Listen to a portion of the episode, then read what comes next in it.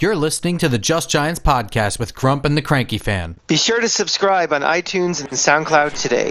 Kelsey, he's looking to throw it. High school quarterback. Kelsey will air it out. Looking for the big play. It's intercepted. Landon Collins. Welcome back to Just Giants with Grump and the Cranky Fan, the best damn podcast for the best damn football team. I'm your host, the Football Grump, and with me, as always, is Mike the Cranky Fan. Grump, you have your bags packed? We have a road trip this weekend. Bags are packed. We're flying all over the East Coast. Yes, we will be in Gainesville on Saturday for the Florida LSU game, and then we will be getting up at 4:30 on Sunday morning to fly to Charlotte for the Giants-Panther game, our annual road trip to see our lovable Lugs get their asses kicked. I keep telling Cranky Fan, you don't have to get up at 4:30 if you're still up partying. Well, let's see how the Gator game goes first. So we will be at Bank of America Field at 1 o'clock on Sunday for the Giants versus the Panthers. We will have a very good view of what we hope is a very good game. Sure. Yeah. That's going to be the topic of the podcast for today. We're going to preview the game versus the 2-1 Panthers versus the 1-3 New York Giants. But first, be sure to follow us on Twitter. I'm at football_grump, where you can follow some of my escapades from this weekend, up and down Florida, Atlanta, Charlotte. And the podcast is always at Just Giants Pod, where we bump all of our episodes, which are hosted on iTunes and SoundCloud. I would also download a Rosetta Stone so you can translate from incoherent grump to English for some of the things you might be tweeting. We have a lot of alcohol planned for this trip, so it may not be the King's English you are reading. So, dost thou doubt my liver? Yes. You can find me, as always, at The Cranky Fan. A couple of things before we get into the game.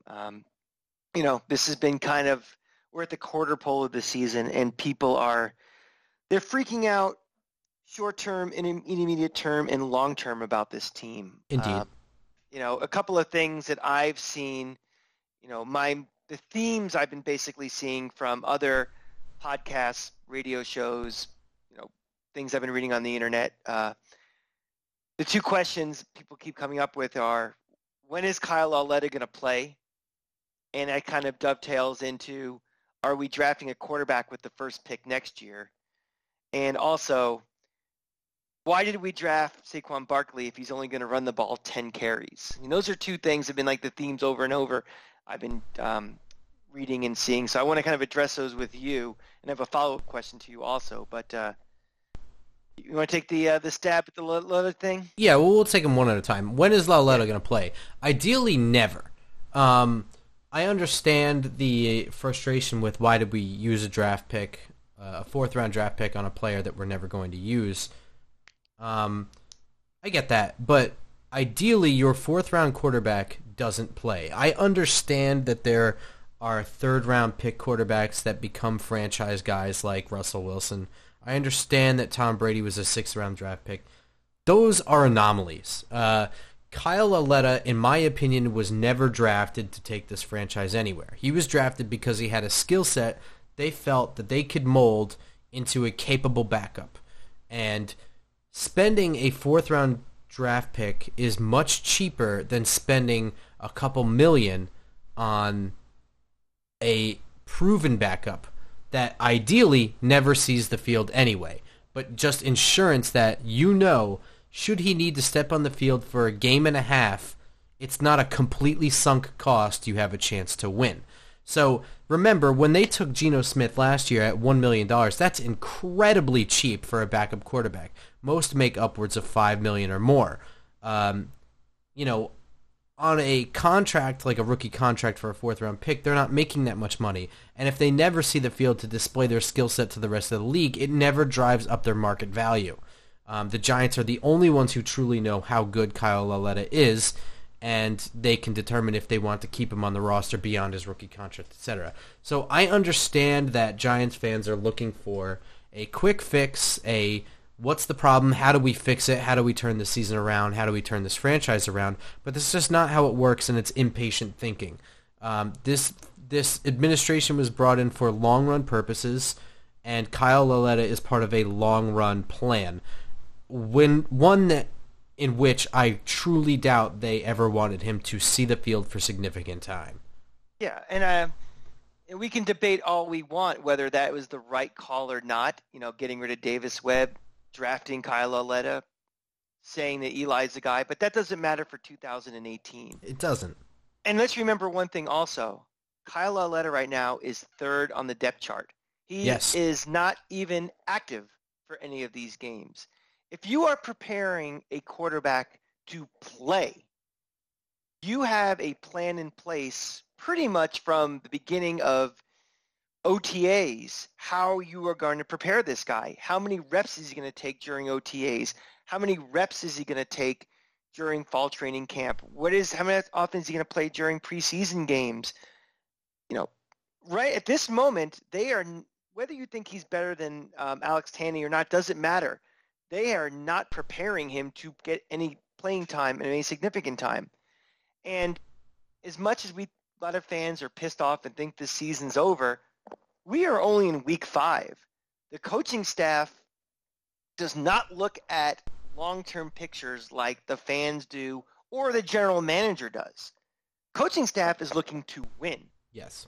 Win Sunday, win the division, make the playoffs. Until it is mathematically impossible to win a division, make the playoffs, they are playing the best person for the best chance to win. Now, if we are 2-7, that thinking will be adjusted from short-term, got to make the playoffs, to what is the future of the program. At that point, you will start to see things like Kyle Lauletta move up the depth chart, get more reps in practice. Maybe you'll see him in garbage time or, you know, specific series or quarters in a game in later on in the season. But if you really think that Eli Manning is such a problem right now that an unproven rookie who's not been prepared to play is your option, you need to read Football 101 because you are in La La Land. Going right into, once you talk about when is Lauletta going to play this year, are we drafting a quarterback, you know, with the first pick? And you know something, we haven't, nobody knows. I mean, this team could be 2-14, could be 7-9, could be 8-8. We don't know. We don't know what quarterbacks are coming out. You know, everybody, because, you know, and I tweeted this earlier in the week, that we live in the Northeast. Most people in the Northeast who not college football, watch college football on a weekly basis. They hear the one name that a Mike Francesa happened to read in the paper on Sunday of a guy who had 5 touchdowns and think he's the number 1 pick. There are, you know, every year there's a handful of guys who are first-round draft pick worthy. That doesn't mean they will be franchise quarterbacks. That means they're the best available guys for a draft pick. Way too early to know where we're drafting. Are we drafting 2nd? Are we drafting 10th? Are we drafting 23rd?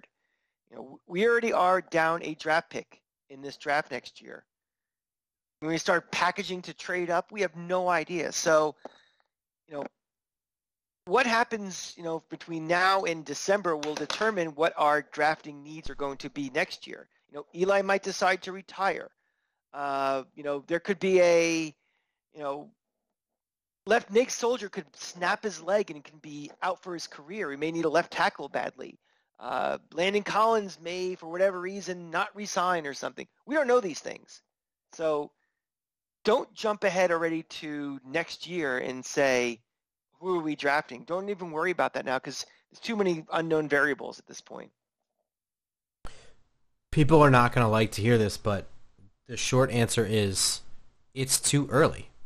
There are 1,001 variables, most of which you listed, but there's a lot of other variables too. I mean, Justin Herbert could get a concussion. Drew Lock could suddenly go on a cold spree where he's just not good and he's missing guys left and right, throwing interceptions. Hopefully he is in November 5th. Thank you, but keep going. You know, there's a lot of things involved here as far as You don't draft positions. And people don't seem to understand this argument. You don't draft positions. You draft players. There will always be 1 to 3 to 4 quarterbacks taken in the first round, but that does not mean that 1 to 3 to 4 of those quarterbacks deserve to be taken in the first round, can deliver the franchise package. Josh Allen was drafted in the first round, and I have vehemently said that he's not a good quarterback. Many people have. And yet he rose up to the status of those of like Josh Rosen and Sam Darnold, Baker Mayfield. This happens year after year. We had a debate last week on whether or not Marcus Mariota and Jameis Winston were even franchise quarterbacks anymore. They're both on thin ice. They were the undisputed 1-2 picks in that draft. Overall, 1 and 2. Yeah, Grump, but I did say, though, and we kind of went back and forth in a little tweeting thing a couple weeks ago when we said there is a difference between a quarterback who is worthy of a first-round pick versus what becomes of a franchise quarterback. Yes. I mean, Jameis Winston, as much as I hate him personally and his off-the-field stuff, certainly was worth the risk on the field to be the number 1 overall pick. Absolutely. I understand. Mariota's same thing. Was definitely, there was a logical debate for those two. Hell, there was a logical debate back in 1998, Peyton Manning or Ryan Leaf, based upon, skill set, size, accuracy, arm, all of those things. Now, obviously, one is going to be, one of the greatest quarterbacks of all time, and the other one, one of the greatest busts of all time. Yeah, exactly. But so here's my point. There is a franchise that takes positions, okay? They're called the Cleveland Browns. Now, I know the recent history is that they took Baker Mayfield with the first overall pick. That's a different story. They have taken quarterbacks in the first round of this draft many times over the years, from Johnny Manziel, Colt McCoy, etc., okay? They have taken cornerbacks when they need a corner with Justin Gilbert. Just because you are drafting in a position and you need a position and you want the best at that position doesn't mean that the best at that position in that year is good enough for the pick that you're spending him on. Justin Gilbert was a massive... Yes. Yeah. Everything, but it depends on the year. It depends on the class. Now, that said, you can argue whether you think Justin Herbert or Drew Lock or Jarrett Stidham are good quarterbacks, good enough to, lead a franchise. You can make that argument, and that's fine. But it's too early to make that argument because there's still college season left. Things can happen.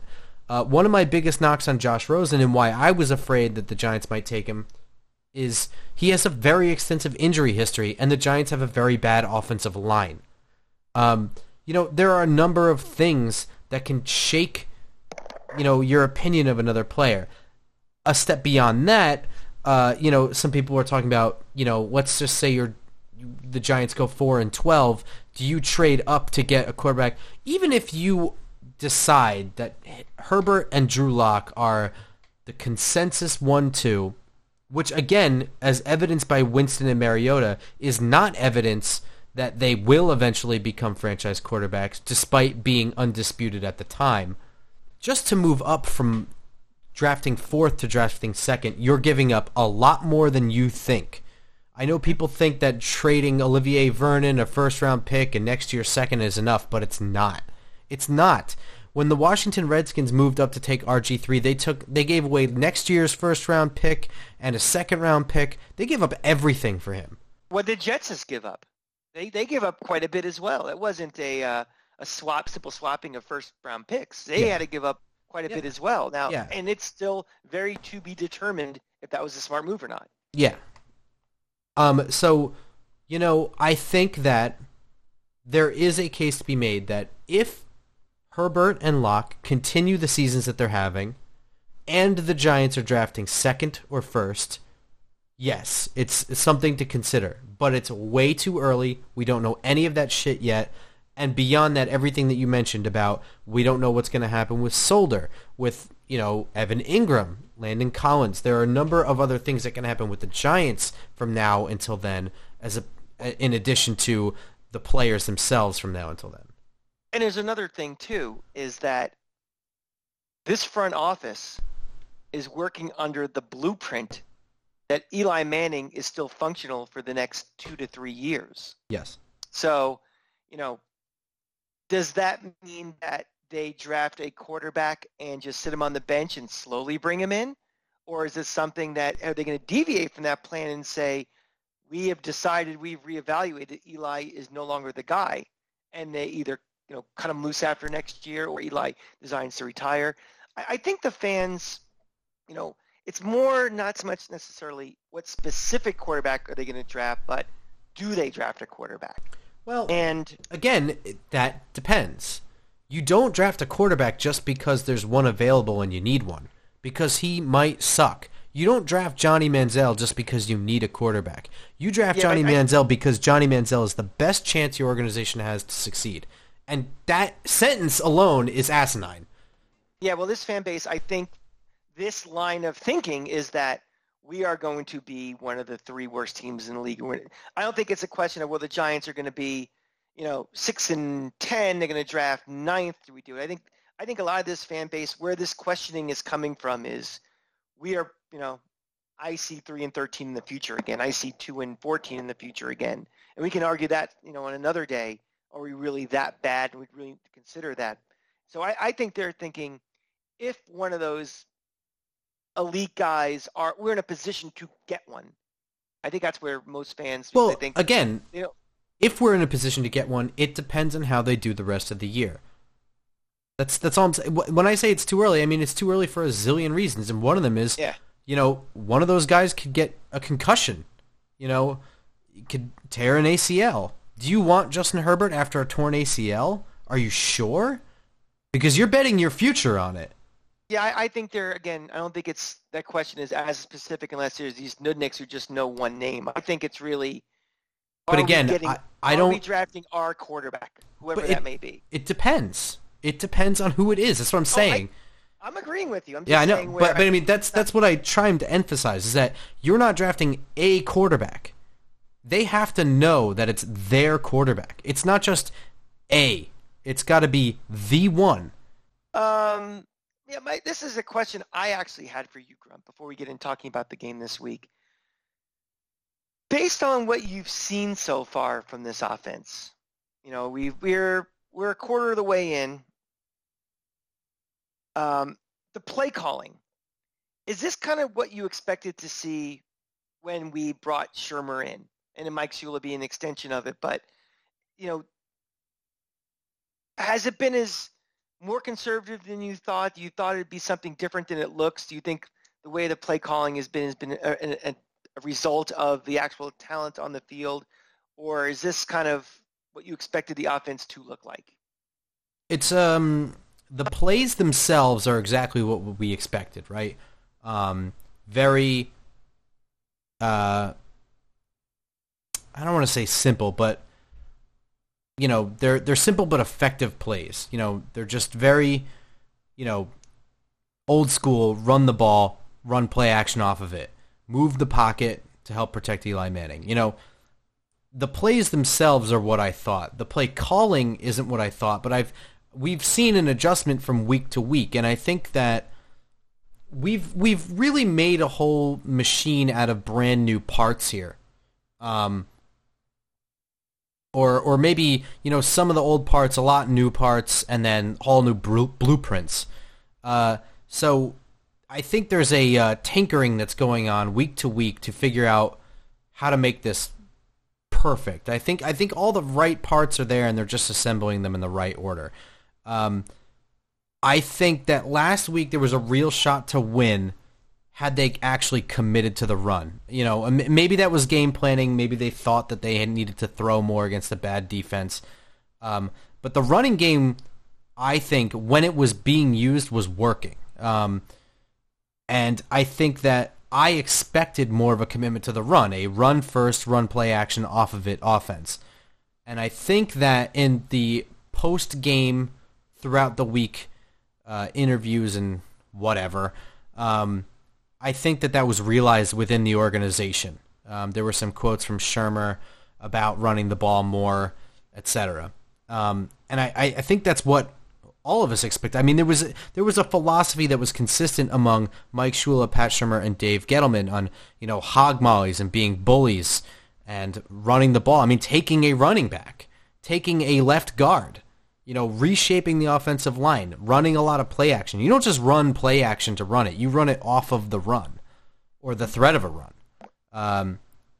And I think that might be the piece that's missing more that I've seen consistently from the beginning of the year on, was a commitment to the run game. But the plays themselves, I think, is what we expected. We're not seeing a lot of the 11 personnel, quick slants, you know, every fucking play, and then the second down draw run from Ben McAdoo. So you're leading into, and I agree with you, you're leading into the other theme I'm seeing quite a bit from the fan base of, we need to take shots. Yes. We need to throw downfield more. And, you know, for two things. One, this is not the old Gilbride offense. This is not the old Eli. You know, they're not going to take multiple shots downfield. Odell Beckham can be just as effective as a weapon with slants and, you know, little outs and things, as opposed to him running 50-yard outs and just trying to hit them. So your expectations of, well, why aren't we throwing deep, deep, deep, you know, taking shots. That's not what this offense is going to be. No, so, but they are going to take those shots become, for lack of a better word, money shots, because you set up for them. You know, you continue that running game, the underneath game, and then that deep shot is a backbreaker for the other team. It comes at the worst time. You've totally fooled them. You throw the double move at them, and Beckham is standing all alone behind the safety and the cornerback, and, you know, walks in for a 45-yard touchdown. That's what this offense is designed to do. Right. That's not what this offense is. That is the result of other things happening. Yeah. And either through execution or giving up on the commitment to it, we are not setting that up. Now, also, you know, and also, you know, losing guys like Ingram, you know, hurt in the setting up of, you know, your medium to downfield, because you can, again, and also losing Latimer. You know, and I know this is just from last week, but the whole goal of having those guys was to take the pressure off of having Beckham double teamed and, you know defense is only focusing on him. When you have those two guys gone, that's happening again. Mm-hmm. So I understand the frustration in fans where, you know, they're seeing what looks like a very conservative offense, and not even just run. It's just these checkdowns. But a lot of it is that's what the defense is giving us, what our offense can do, and a lot of what the scheme of this offense is. Yeah, so it is a multitude of factors. I mean, the offensive line factors in partly due to game planning and partly due to, you know, there isn't time to set up that throw. Or at least Eli feels like there isn't that time based on past results. You know, there's a lot of factors. They all come together, and part of it is design, yes. This is not the Kevin Gilbride, you know, 3 times per drive we're going to throw for over 20 yards. You're right. Exactly. Yeah, so, I mean, it's just, you know, I know everybody's looking, like you said in the beginning of the show, there's one reason why and one way to fix it. It's not just Eli isn't delivering. It's not just the offensive line. It's not just the play calling. It's not just the injuries. It's all of those things. It's all of this stuff right now. It's a perfect storm of garbage. And you know, to be fair, it's not 100% of all of those. It's just a little bit of each. If you hooked up Gettleman, you hooked up Shurmur, you hooked up Mike Shula to lie detector tests, and say, is this kind of what you expected us to be after week 4? They'd probably say yes. Yeah. I mean, that's, you know, again, you just think the problem is, you know, the old coaching staff and, okay, away we go. But no, it takes time, and it sucks because, again, we have to sit there every Sunday and deal with it. But we need, you know, we just had a pretty decent draft so far. It looks like on the top heavy side, these draft picks are working out. Yeah, we have to overcompensate for the very bad drafts of the last several years for the depth in these, and it's the only way you really build a roster is really the draft is your core. You augment with free agents and the occasional trade. Yeah. When you all of a sudden and you whiff on all these draft picks, and you have to start going to the store and buying all these guys. First of all, you have no cap money to do it, and you're going to send yourself. And also, some of these guys aren't out there. There are not left tackles out there. I mean, that's why Nate Solder costs so much money. Yeah. It's not that he's the best left tackle in the league. It's when you have a market where there's not many of these guys, guess what? They're going to cost. You guys ready for some good news? The good news is we have very good news on the injury front. We're really only expecting that Evan Ingram is out for the game. Olivier Vernon is probably about a 50-50 at this point. He's practiced. He's limited. I'm sure he's not 100%. A high ankle sprain. This is still a bit early. But there's a chance he plays. Eli Apple is looking to be back. He's practiced throughout the week. You know, Cody Latimer looks like he's back. As Giant fans, we should be used to seeing how injuries can decimate a roster and decimate your starting lineups. And don't forget about those factors, too. You know, we start bitching that there's been no pass rush. Well, there's been no Olivier Vernon. And, you know, something, there's no Eli Apple. That kind of, you know, keeps back some of the aggressiveness we can with maybe some corner blitzes or something, which is a part of the Betcher defense. Sure. So you need your players. And I know everybody gets hurt this time of year, but getting key guys back will change a lot of what we show and a lot of what we try to attempt to do. Yeah. And another key thing is with Carolina, Greg Olsen has started to do some limited practice but is still out. And, you know, I've said for a long time that Greg Olsen is one of the most talented guys in the league. Incredibly well-rounded tight end and definitely one of Cam Newton's biggest safety valves. Especially a position that's been killing us for years upon years. Yeah. Having tight ends breaking loose. He's from Wayne, New Jersey, by the way. Not far from where I live. Oh. Congrats. All right, so here's how the Giants win this game, and believe me, it is possible. We've seen all year teams run the run-pass option against us, and at times we've been good. Most of the time we've been burned by it, and sometimes we've been really burned by it. This is the ultimate test. If everything before this was a test, practice for this game, because Carolina runs the best RPO, I think, in the game. And that's because Christian McCaffrey's really good, C.J. Anderson's a bull, and quite frankly, Cam Newton's a bull. He's very hard to bring down. He's a big dude, and he runs really fast, and he's shifty. Also, he's a quarterback, so he's afforded some extra protection. And that's, not being salty. It's just the truth. I mean, if he decides to slide feet first, you really just can't hit him. The key to beating this is to shut that shit down, because that's most of what Carolina's offense is. Their receivers are pedestrian at best. Torrey Smith has traveled the league for a very important reason. He's not good enough to make a team want to keep him. He's good, and he's something you have to watch out for, but he's not...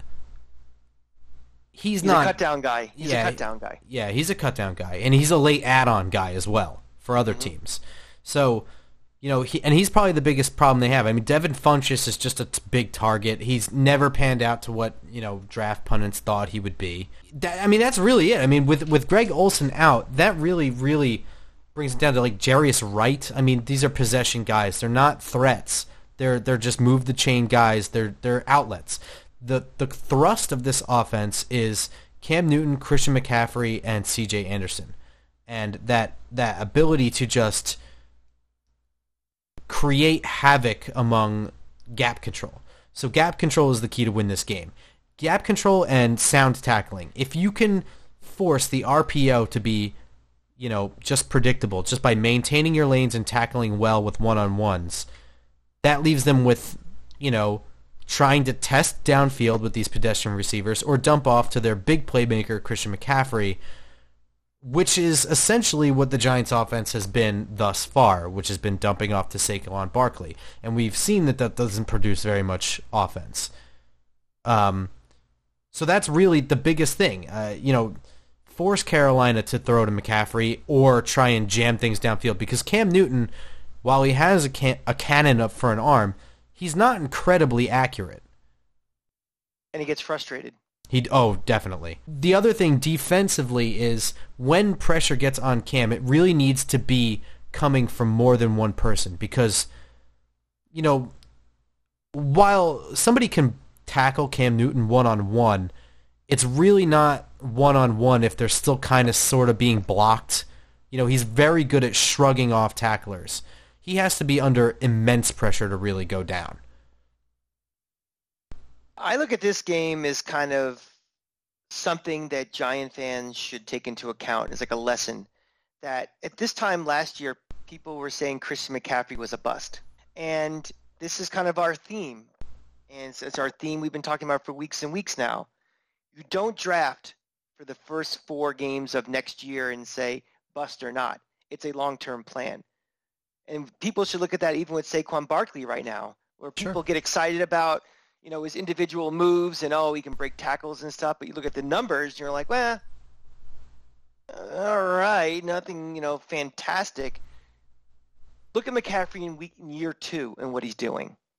You know, how many yards did he have last week? 180 or something? Something crazy? Yeah. I mean, they drafted him by thinking this guy for the next decade is going to be, you know, 1A with Cam Newton as our explosive guy, as our playmaker. So Giant fans, just keep that into account as we go forward. You know, if you get bummed out by, you know, oh, I thought we drafted, even like the fact that he only has like 10 carries last week. Oh, I thought we drafted this guy. He shouldn't be only having 10 carries, or that's all he's doing.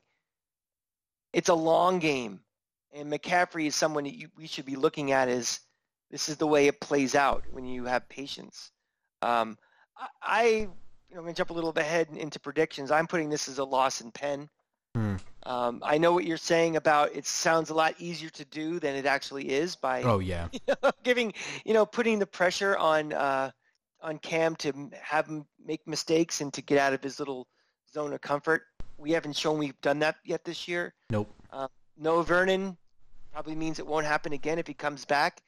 You know, he's not going to be at 100% even. He might have to provide a little bit more pressure, but I just don't see it. And I fear that McCaffrey can have one of those games where he does run wild, setting up the potential for the big play. And I just can't see how we go in there and get it done at this point. I look at this as kind of like a – either we're going to get blown out really early and it's going to get really ugly, or something we might hang around in what we saw last week where in the fourth quarter, late third quarter, fourth quarter – the defense runs out of gas, and all of a sudden we get gassed for big plays late. I look at this as something like a 32-17 type of game. Yeah, I had this at 27-13 Carolina, and I'm right there with you. There is a way that this offense can score points, and it's really evidenced in the Falcons game. And you know, we talked about it already. They need to commit to the run. This front seven is really good for Carolina.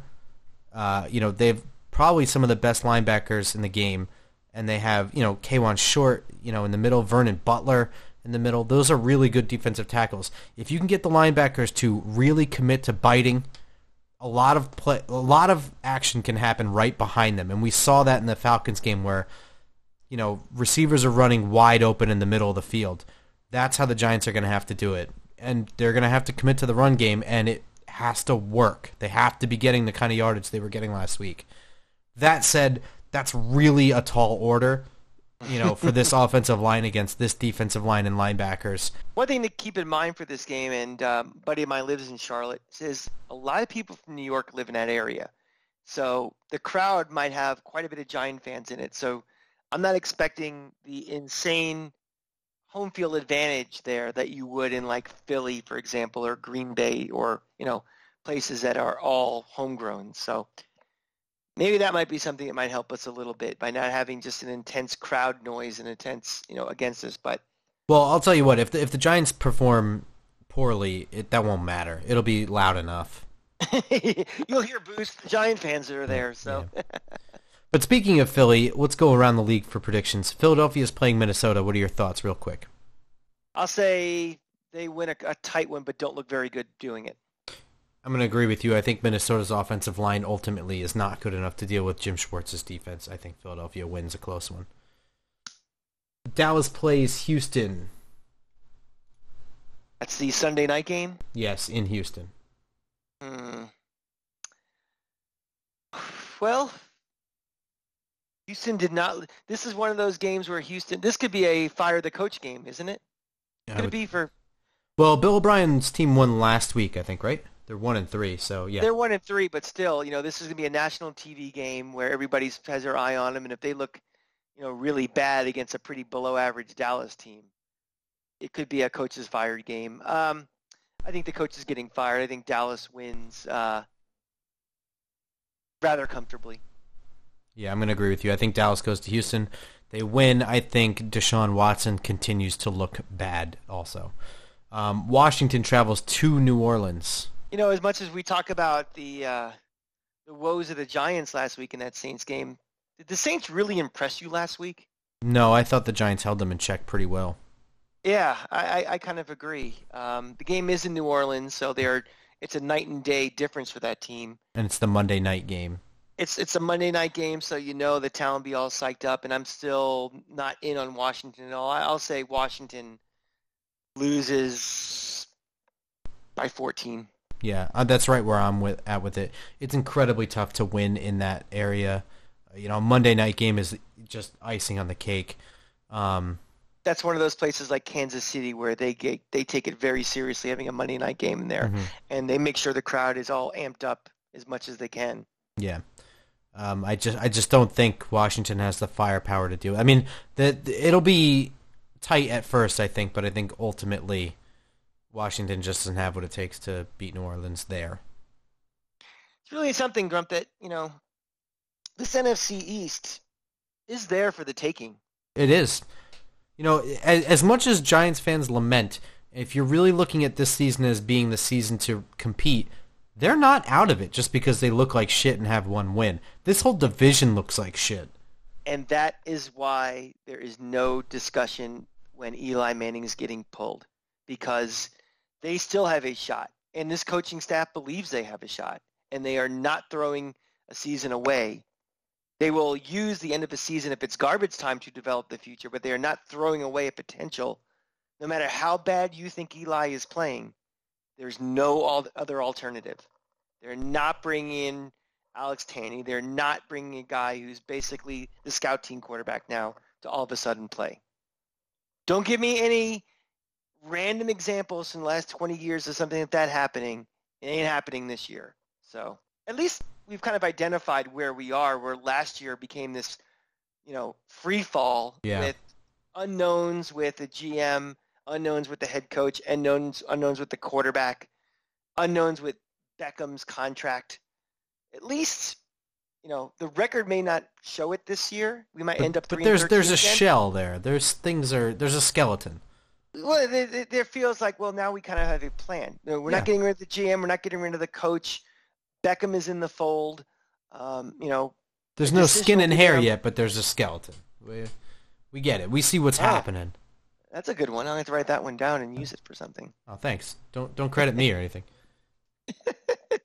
Oh, as always, I hope you're listening to our podcast on iTunes and SoundCloud, and I hope that you're telling your friends about it and retweeting what we tweet at Just Giants Pod, and, you know, subscribing, making sure to listen every Tuesday and Friday morning. And I really hope that you're leaving a 5-star rating. Yeah, we really appreciate all the feedback we've been getting the last couple of weeks. It sounds like we're just not talking to ourselves. People are actually listening. We want to give a shout out to guys like Derek Goodman, his Third and Soul podcast. Check it out. Another good Giant show.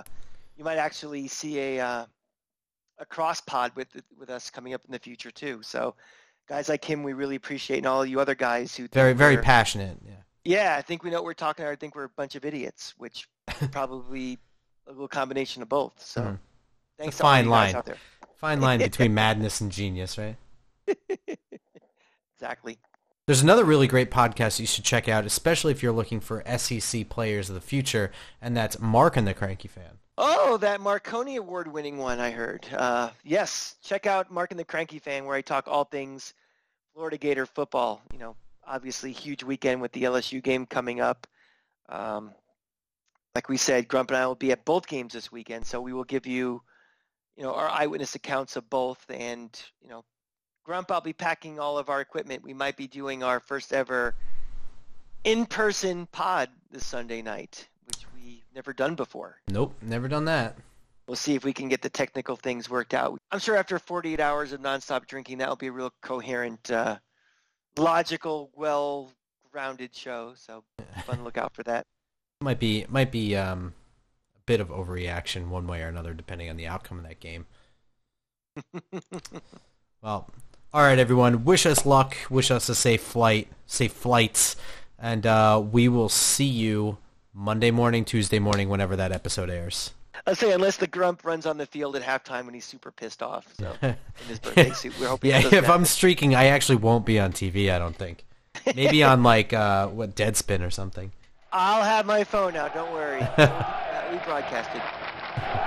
All right, everyone. Go Giants. Go Giants.